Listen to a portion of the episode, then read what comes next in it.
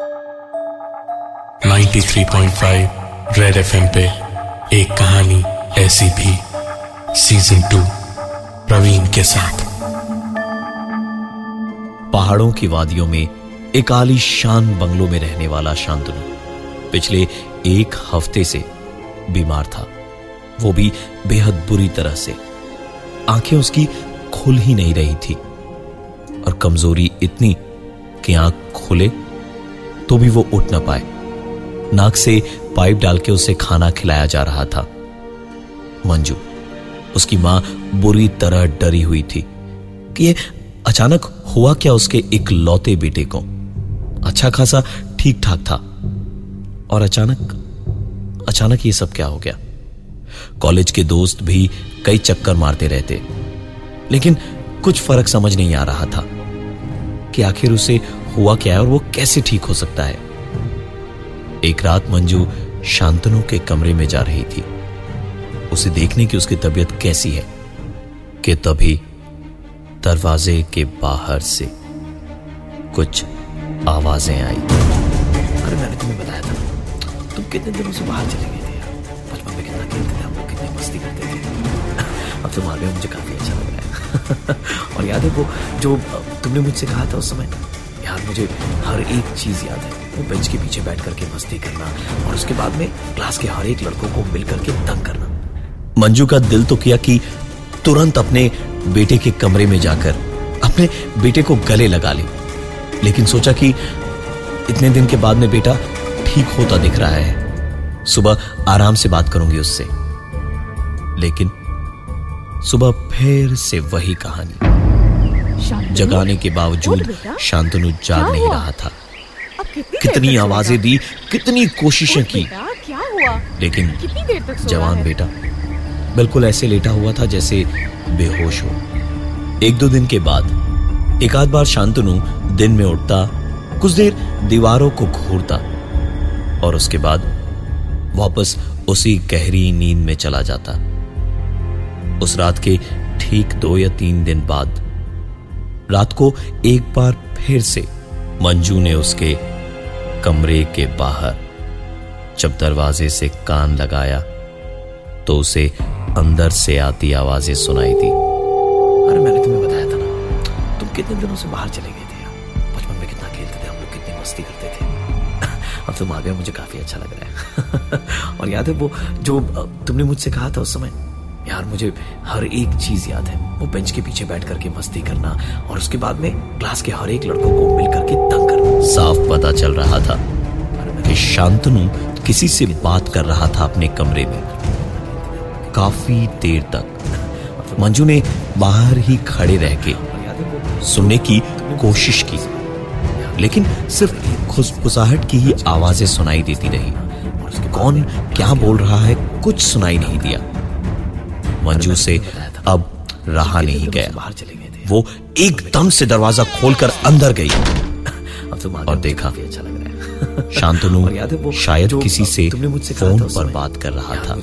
हर एक चीज़ याद है। मंजू ने पास जाके शांतनु के हाथ से फ़ोन लेकर देखा। फ़ोन लॉक था और शांतनु फ़ोन पे बात नहीं कर रहा था बल्कि अपनी नींद में ही बड़बड़ा रहा था। मंजू वहीं शांतनु के पास बैठकर कुछ देर तक रोती रही और फिर अपने कमरे में चली गई। रात को जब वो पानी पीने उठी तो सोचा देख ले कि शांतनु ठीक है या नहीं। तो कमरे के पास गई मैंने तुम्हें बताया था ना। और एक बार फिर वैसी ही आवाज़ें उसे दोबारा सुनाई दी। मंजू ने दरवाज़ा जरा सा खोलकर तुमने झांका। तो पाया हर एक शांतनु फ़ोन पर ही बात कर रहा था। मंजू ने इस बार जाके फ़ोन छीना। शांतनु की बड़ी बड़ी आँखें। मंजू को ऐसे घोर रही थी जैसे वो बेहद नाराज़ हो। मंजू ने फ़ोन हाथ में लेकर शांतनु से कई बार पूछा कि वो किससे बात कर रहा था। लेकिन शांतनु के मुँह से एक आवाज़ नहीं निकली। कुछ देर तक उसने सब कुछ सुना और फिर चुपचाप अपनी आँखें उसने बंद कर ली। मंजू ने भी इस बार फ़ोन उसे नहीं दिया। अपने कमरे में आकर उसने फ़ोन चेक किया तो पाया कि उसमें कोई कॉल हिस्ट्री थी ही नहीं और जो बैलेंस बीमार पड़ने से एक दिन पहले शांतनु ने भरवाया था। फ़ोन में इस वक्त भी उतना ही बैलेंस था। देर रात वो चुपचाप दबे पाँव दोबारा पहुँची शांतनु के कमरे में। तो वहाँ जाकर देखा कि शांतनु अपने बिस्तर पर नहीं था। मंजू को लगा कि शायद वो बाथरूम गया होगा। तकरीबन दो मिनट तक वो वहीं पर रुकी रही। लेकिन फिर जब शांतनु नहीं आया तो वो बाहर निकलने को पलटी और पलटते ही पीछे से एक आवाज़ ने उसे रोक दिया। मंजू ने पलट कर देखा तो शांतनु बिस्तर के ऊपर बैठा, उसी को देख रहा था। मंजू तो जैसे वहीं बेहोश हो जाती, लेकिन किसी तरह उसने खुद को संभाला और भागती हुई शांतनु के पिताजी विजय के पास गई और रोते बिलकते हुए एक ही सांस में वो सब कुछ बोल गई। विजय तुरंत उठकर मंजू के साथ भागा शांतनु के कमरे की तरफ़ और जाकर दोनों ने देखा कि शांतनु अपने बिस्तर पे क्या पूरे कमरे में कहीं नहीं था। दोनों ही शांतनु को ढूँढने में लग गए। लेकिन पूरे घर में शांतनु उन्हें कहीं दिखाई नहीं दे रहा था। मंजू की उम्मीद छोड़ने से ठीक पहले ही मंजू ने विजय का हाथ पकड़ के उसे इशारा किया। तो दोनों ने अपना सारा ध्यान उस आवाज़ की ओर लगा दिया। धीरे धीरे वो आवाज़ बढ़ती गई। दोनों ने देखा कि उनके नए फ्रिज का बड़ा सा कार्टन खिसता हुआ उनकी तरफ़ आ रहा था। दोनों उसके करीब जाए। इससे पहले ही उसके अंदर से शांतनु की कान के पर्दे फाड़ देने वाली चीख सुनाई दी।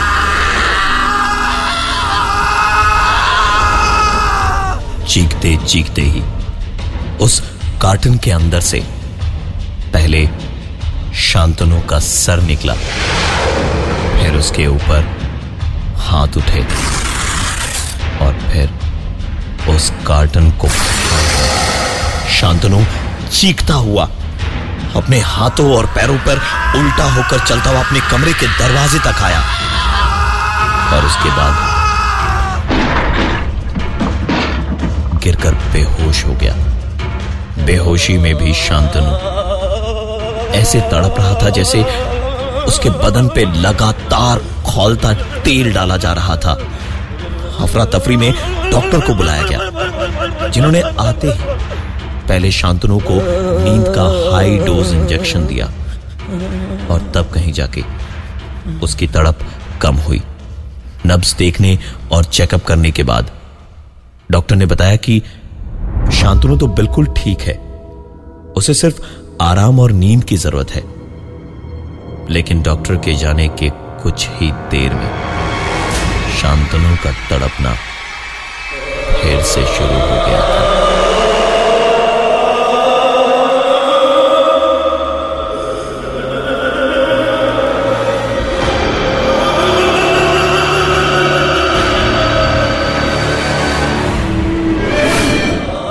शांतनु की चीखें मंजू और विजय को अपने बेटे के लिए पागल किए जा रही थी। सारी कोशिशों के बावजूद भी शांतनु संभाले नहीं संभाले जा रहा था।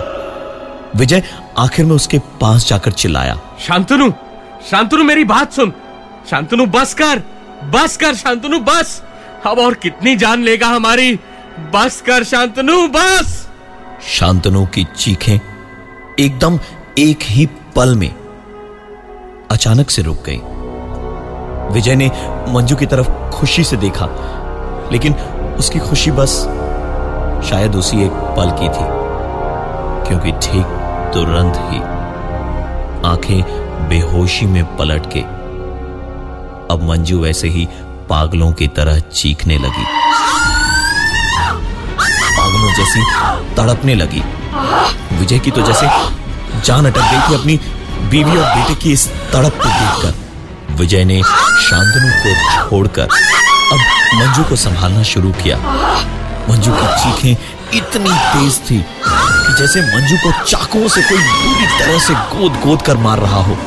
विजय अपनी सारी हिम्मत हारता जा रहा था कि ठीक तभी अचानक मंजू की चीखें बंद हो गई और मंजू और शांतनु दोनों उठकर एक झटके से ऐसे बैठ गए जैसे कि दोनों को बिजली का झटका दिया गया हो और बैठे बैठे बड़ी बड़ी आँखों से दोनों इस वक्त विजय को घूर रहे थे। विजय उन दोनों को पलट पलट के कुछ पलों तक देखता रहा और फिर ऐसे तड़प के चिल्लाने लगा जैसे उसको किसी ने उबलते पानी के पतीले में डाल दिया हो। विजय की चीखें भी शांतनु और मंजू जैसी ही भयानक और दर्दनाक थी। और कुछ ही देर के बाद में सब कुछ बिल्कुल सन्नाटे में तब्दील हो गया। पूरा घर शांत था। एक आवाज़ नहीं थी कहीं भी। मंजू को होश आया तो उसने देखा कि विजय ज़मीन पर पड़ा है और शांतनु उसे घोरे जा रहा है। मंजू को जागा हुआ देखकर शांतनु थोड़ा सा मुस्कुराया और फिर उसने कहा, इसको यहाँ से बाहर ले जा। मुझे इसकी शक्ल बिल्कुल पसंद नहीं है। और हाँ, आईना अंदर आना तो खटखटा कर आना। समझी बढ़िया? विजय को घसीट कर जैसे ही मंजू ने कमरे से बाहर निकाला तो कमरे का दरवाज़ा ज़ोर की आवाज़ से बंद हो गया। बंद दरवाजे के इस पार मंजू ने सुना अरे मैंने कि शांतनु एक बार फिर किसी से बातें कर रहा था। दरवाज़ा थोड़ा सा खोल कर देखा। और याद है तो शांतनु तुमने मुझसे कहा था बिस्तर पर नहीं। यार मुझे हर एक चीज़ अलमारी के ऊपर बैठा था। मस्ती करना और उसके बाद और सचमुच किसी से बात कर रहा था। तंग करना। और याद है वो जो और कहा था उस समय मंजू के अंदर झांकते ही वो बेंच के पीछे शांतनु ने और उसके बाद उसकी ओर पलट के कहा कहा था ना बिना खटखटाए अंदर मत आना, बुढ़िया।